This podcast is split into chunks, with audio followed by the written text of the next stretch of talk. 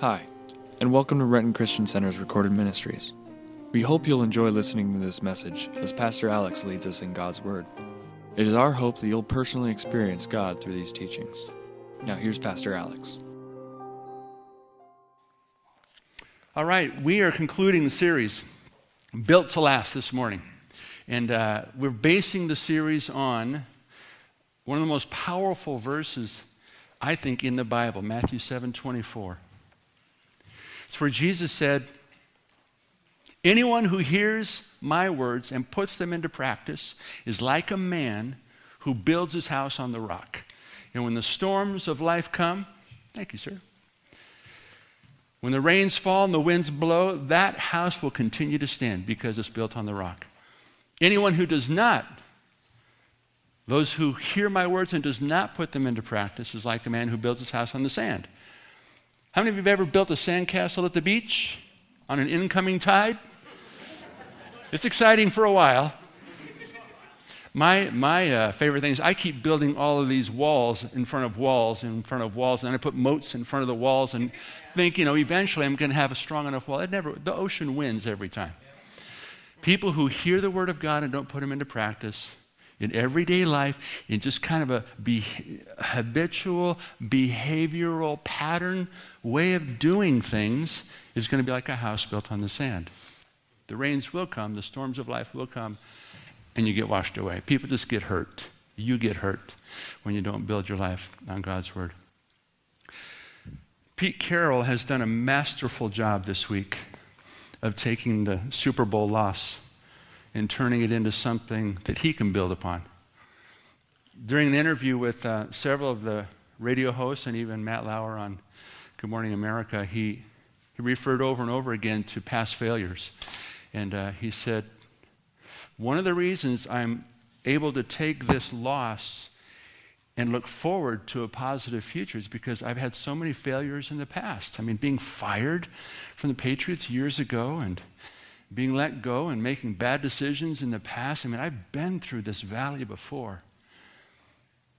And I've learned that if I continue to study, to grow, to be honest and transparent about my weaknesses and then to learn from my mistakes. If I keep, he didn't say these words, if I keep sowing seeds in the right direction, eventually I'm going to reap a harvest of victory and we're going to win next year. he, he gets the principle of sowing and reaping. And one of my life verses has been uh, one that I'd like to begin with this morning. And in fact, if you haven't been part of the, the whole series on Built to Last, this will be, I think, our seventh week. And um, all of the verses that I've been sharing with you have been life verses for me, things I memorized years and years ago and an attempt to live by on a habitual pattern type of behavior because I've discovered that God follows through on his promises when I do my part. And I'm just inspired and, and want to encourage you do the same. Watch God work when you trust him and you obey him.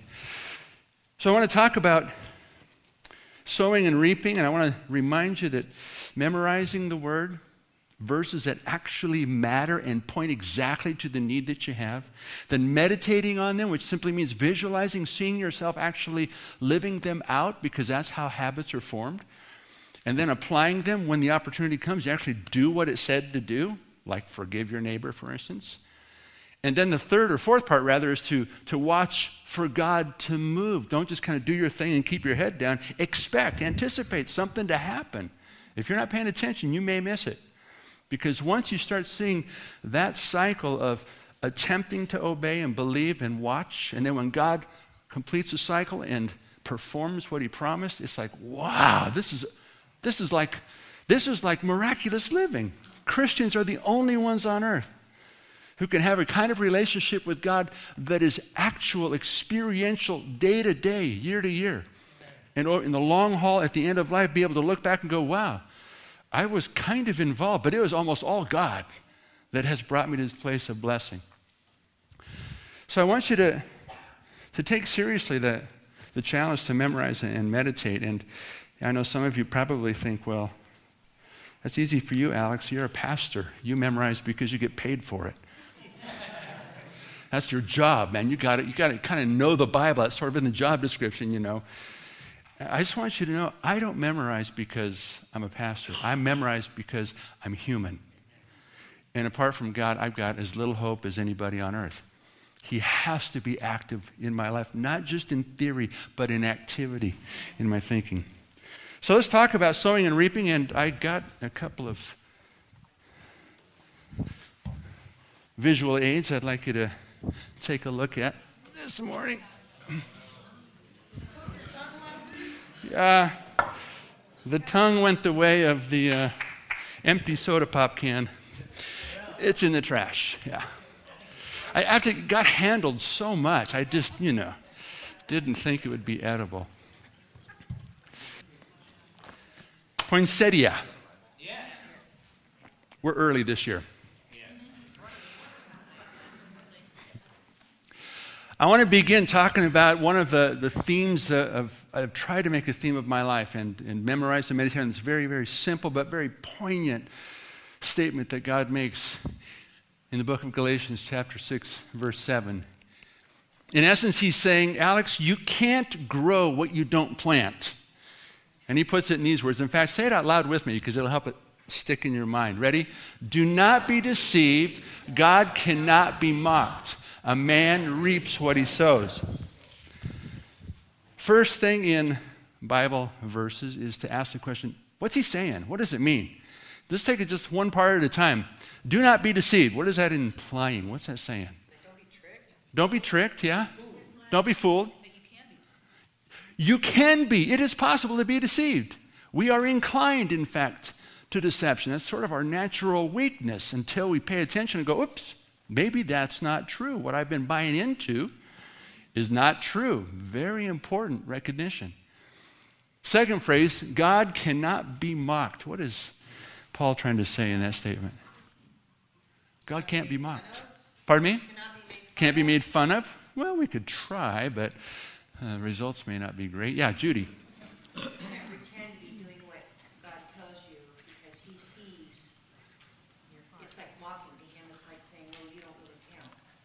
Yeah, it's understanding that He sees everything, pretending like He doesn't, or what I'm doing doesn't really count right now.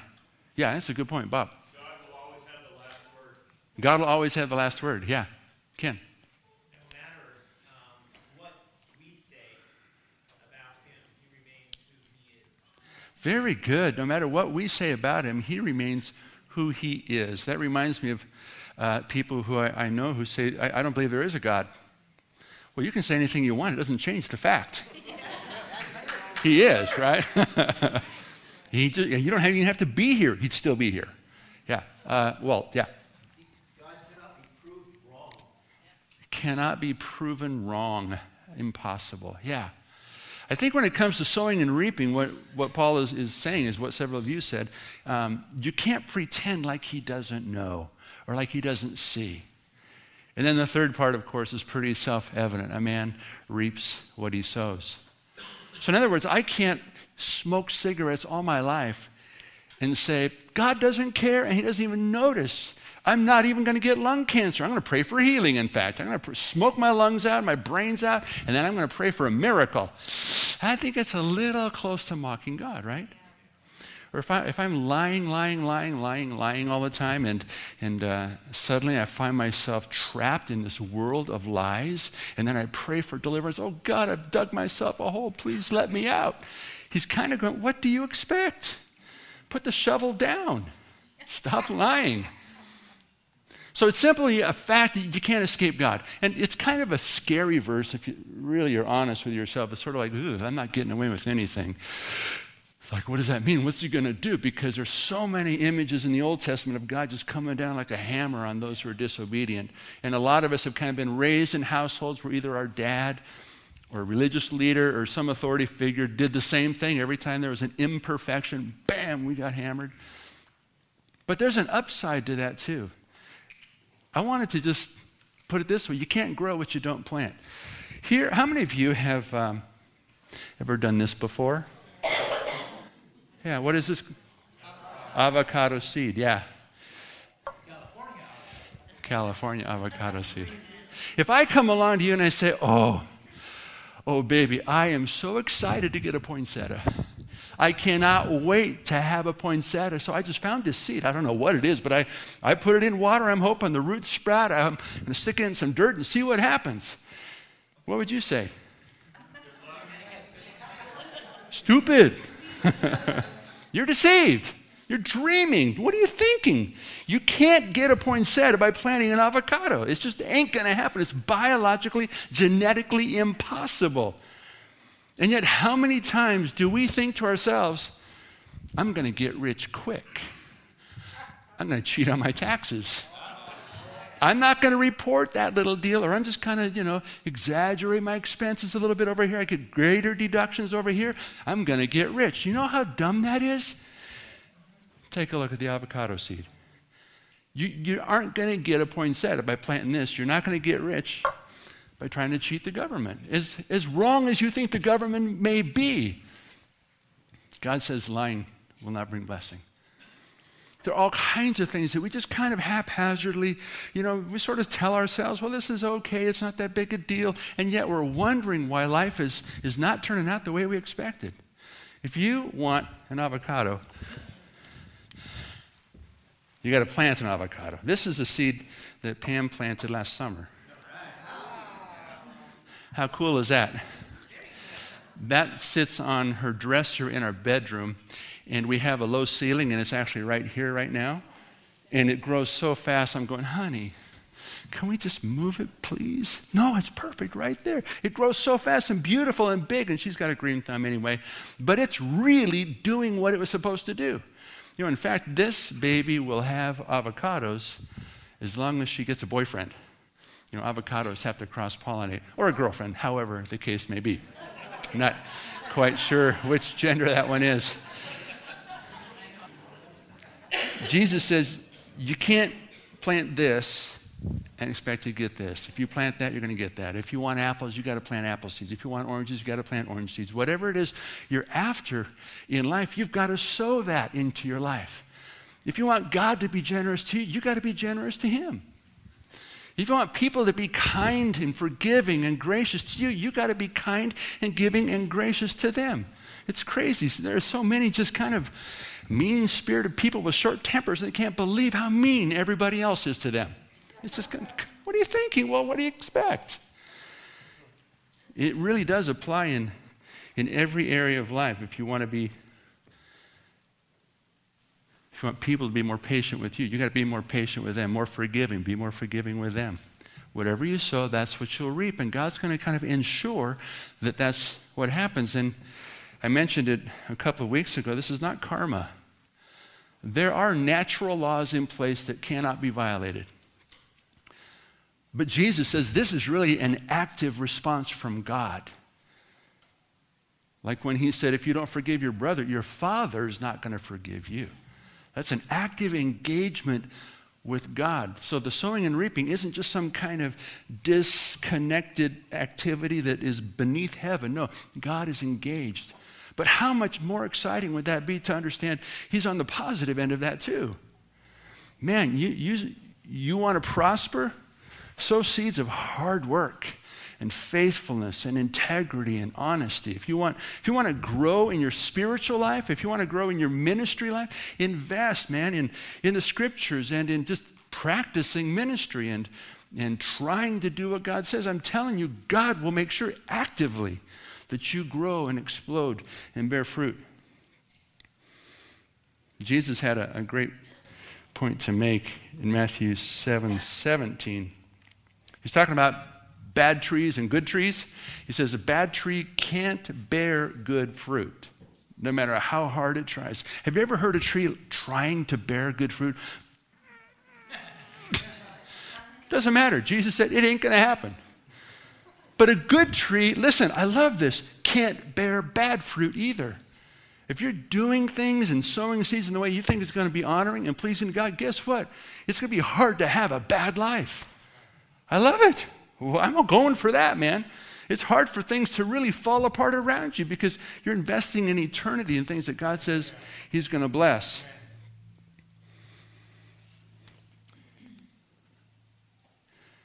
Some people complain they've turned their life around for Jesus after living a, a lifetime for hell you know, and they finally, God gets a hold of them, they see the light, you know, maybe they committed crimes, maybe they slept around, maybe they're drug overdosing all the time, maybe their life was just really dark. They finally see the light, and for the next month, they just go crazy, getting into the Word and doing everything God says and really investing in church and in the kingdom and everything else. And they look around going, man, nothing's happening. The Bible says if I, if I sow, I'm going to reap, and I got nothing to show for it, man. This doesn't work. How many of you ever heard people say, I tried Jesus, it doesn't work? Can I remind you that if you've been sowing a certain crop for a whole lifetime, it's been coming up for a long time. And those seeds don't just disappear. But if you start starving that crop and stop sowing to it, guess what? Eventually that crop dies and disappears, and eventually the new crop comes. It doesn't happen overnight. This avocado, when he finds his mate or her, will still take three years before there's an avocado hanging from it. That's just what avocados take, minimum. It takes time. So you can't just turn things around and expect God to go, hey, hey, sir, okay, a blessing. No, it takes time. You've got to stop sowing to the death activities, start sowing to the life. Amen? Amen. There's a second uh, principle in the sowing and reaping concept. I love it. This is so pointed. Obsession with self is a dead end. Eesh, that's strong. Paul said in Romans, the mind governed by the flesh is death, but the mind governed by the Spirit is life and peace. What does that mean? What's, what's a mind governed by the flesh? That's a lot of kind of Bible jargon. Yeah, Carissa. Self desire, yeah. Good. What else? You don't think, you just do. you don't think, you just kind of do. That's a good point. You're not really even, your mind is sort of given over to whatever your body says. Yeah. Yes. Amen. Your mind is focused on worldly pleasures. Good. Yeah. Anybody over here in the, in the brilliant section, the A students? Any thoughts? What does it mean to have a mind governed by the flesh? Any ideas? Think about it, okay? No pressure. I'll come back. Yeah, I think it's an interesting concept when you think about a mind that's governed. Remember my go kart when I was a kid had a governor on it. I hated it. I hated it, man. I want to, I, want to, I just want to throttle this thing to the floorboard, but I had this governor and made me stop like at five miles an hour. I want to have an ungoverned go kart. So, this idea that, that our minds can be governed, literally ruled, just sort of stopped and controlled and restricted by our flesh, which is really just kind of a metaphor for the lower nature. It's not just body stuff, it's kind of mental stuff, worldly stuff, you know, spiritual things that aren't true. So, mind governed by the flesh is, is death, but the mind governed by the Spirit is life and peace. So, what does it mean it is death? That's strong language. Give me a little interpretation. What does that mean? Yeah, Andrea. Great. Doesn't get you anywhere. No perspective, no future. Gloria. No life in Christ. Yeah. It doesn't necessarily mean physical death. God's going to kill you. So I just want you to get over that. It's really, it's that just kind of absence of life in Christ. You go nowhere forward in ways that you really are thankful for. You just get stuck. There is just kind of this slow decay that occurs. So obsession with self is a dead end. Now, I didn't actually come up with that. I, I wish I had. It's a great statement. It was um, Eugene Peterson in the message. He took that passage and he, and he said it like this those who think they can do it on their own end up obsessed with, listen, measuring their own moral muscle, but never get around to exercising it in real life. The mind is focused on how good I'm doing, and look at me and comparing to everybody else, and I'm not as bad as that guy, better than her. Okay, that's the focus is all about me all the time. Those who trust God's action in them find that God's Spirit is in them, living and breathing God. And he goes on to say, open to a free life. So you reap what you sow. You invest in others, outside yourself. That's what the Spirit of God is thinking about, is obviously wanting your personal health to increase, but, but part of that process is just getting your eyes and your mind off yourself and onto others and what God's up to and investing in those people. When I was about 19 years old, I, I was just so obsessed with becoming a star. I, I learned how to play guitar. I lived with a roommate named Bruce who played guitar, and uh, we just jammed for hours every day, after work, before work, weekends. I mean, we just practiced, practiced, practiced. Because I had this dream. I wanted to play little, you know, coffee houses down at the beach.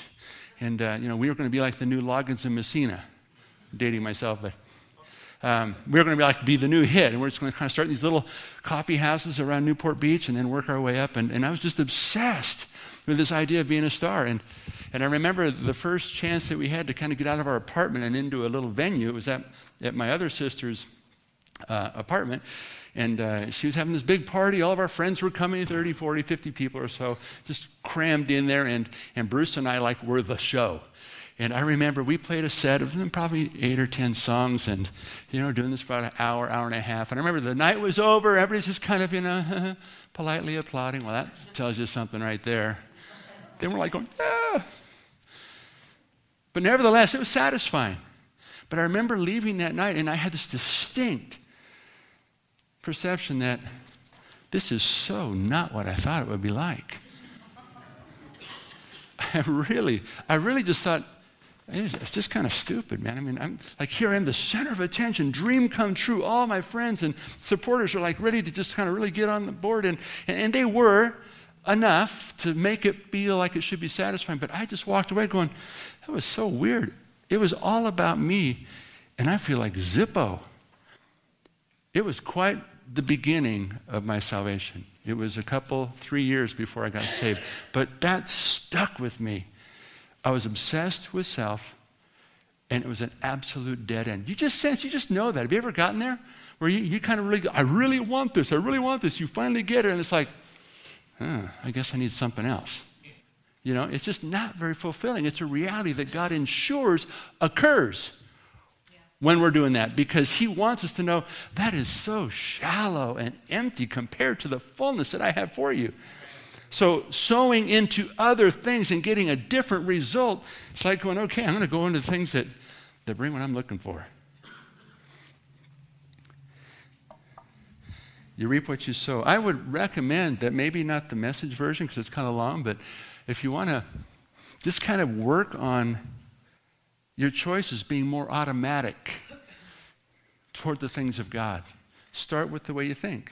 Cut a new groove, train some neurons to go the right direction instead of the wrong direction, get all the synapses kind of clicking in the same way. You know, they say synapses are like sort of like swinging doors into the kitchen. The more a thought goes a particular direction, the more likely the doors are to be stuck open. How cool is that? And that's what God's promise is, and nature even backs it up. All right, the final one here is uh, patient persistence brings a lasting harvest. Patient persistence brings a lasting harvest. Hebrews 6:12. Let's read this one out loud. I like this. We do not want you to become lazy, but to imitate those who through faith and patience inherit what has been promised. Two operative words for me. The first one is inherit. Woo, I like that. Bring it on. Back up the truck. That's the stuff I focus on. I think God is into incentives, don't you? Why else would He provide them throughout scriptures, forward and backwards? You'll be blessed if. But the second operative word for me is another one that is, is really key. What do you think it might be? I'm sorry? Patient. What do you say? Lazy. Good. Over here? Promise. Yeah. They're all right answers. They're all good, you know. I'll just tell you what mine is. Mine is, it is patient. It is patient. I'm thinking, I've got faith, God, bring it on. That's not quite the whole story. You have to believe, you have to trust, but you have to understand the things of God most of the time take time. They don't happen overnight. Like the illustration about I've been sowing the seeds of junk and I expect that harvest to just disappear. No, I've still got some residuals in my life and I got to kind of slowly work those out and let the new harvest come in. In the same way, when I'm trusting God and, and I'm patiently persisting, eventually I will see a lasting harvest. God does promise we're going to reap what we sow, but it's rarely instant. It rarely is. Sometimes it is. You do something right, like, you know, you're struggling to give a, a, check to a charity or a church or a friend in need, and you're just finally you just do the right thing, and the next day you get another check in the mail, either the same amount or greater, right? I mean, that happens. God does that occasionally, but that doesn't tend to be his norm. Most things happen slowly over time. And here's what I want to really focus on sowing and reaping isn't instant microwave Christianity, it's not instant gratification.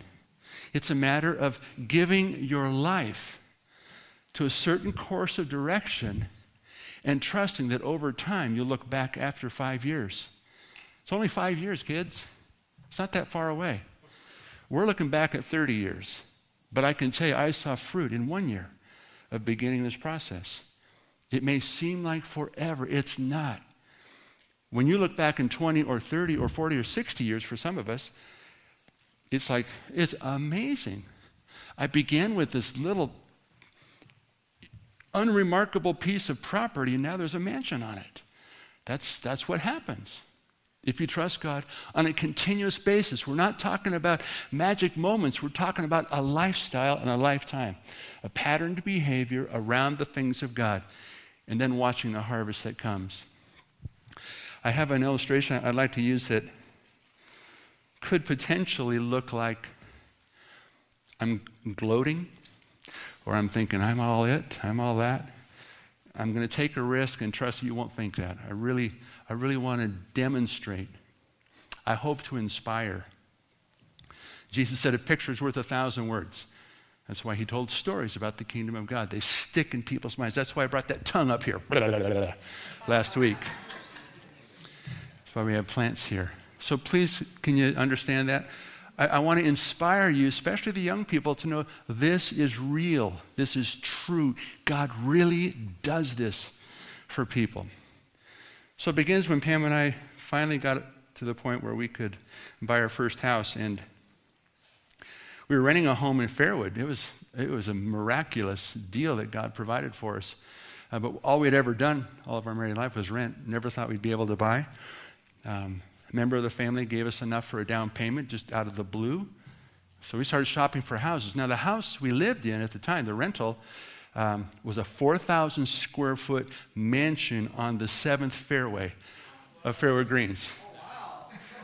I mean, it was like, you got to be kidding me. And the only reason we were living there is because the owner found out that we were young pastors and he just literally just cut the rent in half. We paid like $680 a month for that. So you know it was just a miracle. But we had grown accustomed to this kind of lifestyle. And so when we got that down payment, you know how that happens, right? We had no idea, never really thought we'd own a house, so didn't know, you know how, to, how to do percentages and margins and all that kind of stuff. So we just started shopping for the house of our dreams, kind of like the one we were in. So we began looking all around Fairwood, and you know some of these new establishment or developments were starting to be built, and we're like looking at these ones with princess staircases, you know, and oak flooring all throughout, and, you know, upgraded amenities and all that. And so um, we kept going back to, uh, you know, look at our finances, and we found out, wow, can't do that. Okay, let's take it down a notch. Okay, maybe one neighborhood removed. Okay, let's try. Eh, that doesn't fit either. Anyway, we kept going down and down and down and down and down, and we just were just naive. But we finally found our first home. It was a little humble and humbling, but it was what we could afford. And we thought, it's kind of unique. It sort of got an interesting concrete garage, and on top of it was a goldfish pond built in. That's what it was. And then somebody decided we don't really want goldfish, so they put a deck on top of that. But there was a concrete, it was a cement pond, just kind of like Beverly Hillbillies, you know. But we thought it was cute. We, we didn't, weren't wild about the baby blue, but we said, look, it's, we can afford this, you know. So we made the down payment and, And uh, we said, you know, we could probably cut some of those bushes down before people start creeping around, you know, breaking in. so we said, but this will do. This is what we can afford. And it was moving day. There's, there's Uncle Bill helping out. And then I know it's kind of blurry. Maybe you can dim the lights a little bit. That'll help. Okay, that's good. All right. Uh, anyway, we got, um, who's that? Jessica and Claire on the stairway there. I'm sorry? Nice yellow pants. So, anyway, what happened is um, our kids grew. As you know, a couple of them are quite tall. And uh, they, they outgrew not only their beds, but their bedrooms. And we had a choice of either looking for another house that uh, we could afford that was larger and had enough space for our girls to grow into. And they were all in one bedroom. This thing had a little half story up on top, you know, just kind of a little slanted roof all the way. It's like a big dormitory. So all three girls were in one bedroom because there were only two bedrooms downstairs one for Pam and I, and one was kind of like our office guest room sort of thing. So anyway, we thought we got to do something. Shopped around, couldn't find anything, but the Lord put it in our minds to say, you know what? Maybe you could just take this house and turn it into something that that will work. So I thought, we got Jesus. Why not? Let's give it a shot, see what happens. I really had no idea, but I began doing research, and, and so we finally realized, you know what, we can do this. A friend said, hey, I'll draw you some plans. Other friends said, hey, we'll help you do this, and we'll help you do that. Let's just give it a go. And you know, when you don't know anything, it's actually pretty good. Because you try stuff that later on you go, I would never do that again. But we were naive, and, and we had a lot of lot of Jesus. We said, you know, he's, he's kind and good to us. So we decided, okay, let's, get, let's start by tearing out the deck. We got our permit, and I got everybody involved, at least in the picture. And, uh, and uh, so we broke ground, we tore the deck out, and then we started digging, moving dirt around. And of course, Pam is like in her construction outfit. You probably noticed that, you know her white pants and everything. So we gave it a shot. We said, let's just go. We got Jesus and, and we'll just give it a go. So always begin with a good foundation, right? Okay, so dig, dig, dig, dig, dig, dig, dig, dig, dig, dig, dig, dig, dig, dig, dig, dig. If you want a house built to last, build a strong foundation. So um, we got to dig a lot, a lot. And there are some really deep holes. We had to um, dig holes all the way down to the level of the existing basement not just the first floor. So was like another eight or 10 feet down so we could tie into the footing. So that's what I was doing down there. That could have caved in on me in a heartbeat. I had no clue. I said, I got Jesus, you know, so. little naive, but God didn't let that happen. Of course, you can't do anything without a lot of help from your friends. So we had gracious, kind friends just come over and every now and then just help pour concrete and all this kind of stuff. So we poured our concrete foundation. We started nailing down a floor, putting in insulation, and now things are starting to take shape. We put up a couple of walls. Oh, we painted the baby blue white. We figured we don't know what color we want. Let's just start with white. You can't go wrong. So the house didn't look quite as um, ominous up there. So we added the first floor, worked a little harder. Oh, the girls really helped. Yeah, they, they hefted that beam up by themselves. It was, am- it was amazing. Oh, you reap what you sow. Sorry. I better, no lying. So anyway, that was a lot of fun, but they were, you know, as involved as much as they could, and they celebrated when finally got up there. We, we literally worked day and night. I was working full time, but every weekend, long summer nights, evenings, every day off, we're going to work on this house. So over the course of a year, we finally got to the point where we got a second story up there, and it's starting to really get exciting now. But the most exciting part is not the outside, it's the inside. This is, we're living inside. Every single day, we're going back and forth through the kitchen, through the dining area, the new great room, and all that kind of stuff. And we're thinking, man, can we, can we please get on with the good stuff? But a lot of times, before the good stuff happens, things have to get kind of ugly. There were two layers of siding on the outside. We had to pull all this, um, it's that really environmentally friendly stuff called asbestos. That's that, you know, those kind of little brick tiles. That was on the outside. Underneath was all this beautiful 12 inch beveled cedar siding that um, we gave away to all the neighbors. They loved it. They said, we'll flip it over. It looks brand new, you know. But the house looked horrible. Before you can get to the good stuff, you got to get rid of some of the ugly stuff. Can I say, application for life? You reap what you sow. If we don't take care of the ugly underside, it will begin to get infected and come back. Just take the time, take, have the patience, have the patience to deal with it once and for all, be done. And then let God continue to build to the next level. Amen? So there was, uh, you know, some of that. And then finally we got to get to the inside, the kitchen. It's like, woo, we've been using the old kitchen and the counters. They're just sort of, you know, collecting dust. We just left everything old in there until the outside was completely dried in. So we started uh, moving cabinets around and extending things and adding a sink. And who's that guy in the background? Hey, Pastor Kevin is looking good. I know it's hard to see from over there. You guys really should get out of your chairs and come over and look at this. Is good. Um, one of the best things was to know that um, we had a, a, friend who was a master cabinet maker and still is, by the way, if anybody needs any work. Um, but um, who is that little kid in the background? That's not little Ivan. That's who is that's Josh. It's a little blurry. I was hoping he would be here. You can tell him, okay? So anyway, he was working hard. Yeah, oh, he's working today too. Yeah, okay. So anyway, like I said, nothing like having a professional. I'm bringing it back.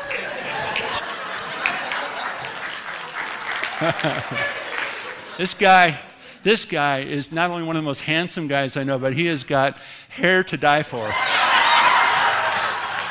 so that's good, man. It's coming back. It is coming back. Anyway, he was. So that was a lot of fun. The whole point of this is that, that took um, about exactly one year of nonstop work, every day off and every holiday, every evening, and uh, a lot of days just leaving the house to go to work and coming back and not doing anything. And it really got to the point where, especially tearing off all that old siding and seeing the ugliness of what was underneath, really got discouraging for a while. And uh, we had some run ins with inspectors and things that were ridiculous in our opinion, but God said, do it right or you'll pay. Yeah. Just do it right. And we are so thrilled to, to see that over time, with faith and with patience, God was able to give us something we really wanted and needed. And by the way, um, because we did most of the work ourselves, it made it affordable. It stayed within our budget. If we'd, you know, had someone else do it, it would have been double that. So it was just a gift from God, putting all of these things together and trusting and just persistently putting your head down and moving about an inch a day. Can I say what patience means? Inch by inch, everything's a cinch. You, you just got to take your time. And you just got to be patient and not be so easily discouraged and give up and angry and, and all those things. We do not want you to become lazy. When you become anxious and impatient, you become lazy because you give up. But I want you to imitate those who, through faith and patience, inherit what has been promised. So, real quick, we started with a little house like this, and we ended up with a really cool house like that. So, pretty exciting, yeah.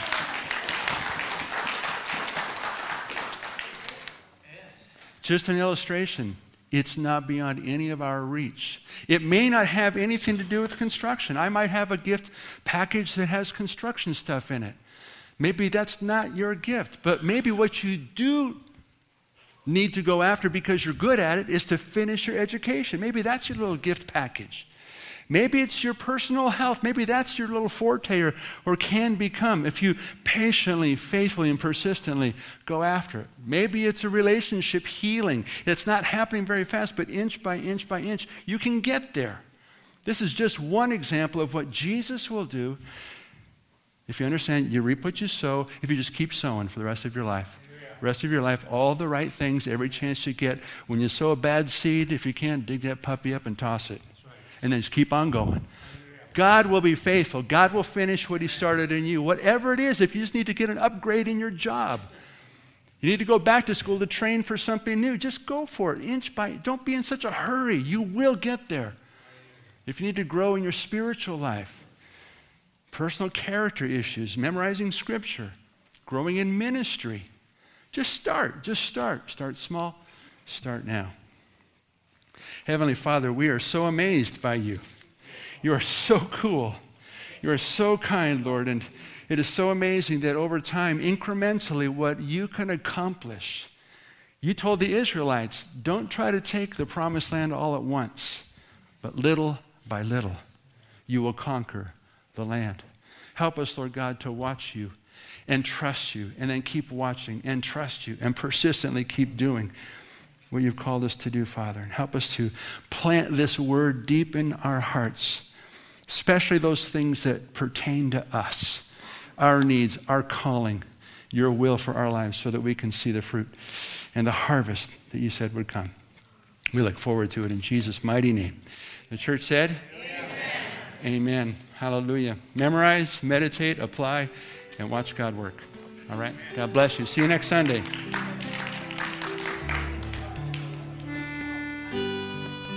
Listening to God's teachings is always so exciting. We hope you have enjoyed this recording and that it has blessed you. Remember to share these messages with others you know and love. Until next time, may God bless and keep you. Here again is Pastor Kevin.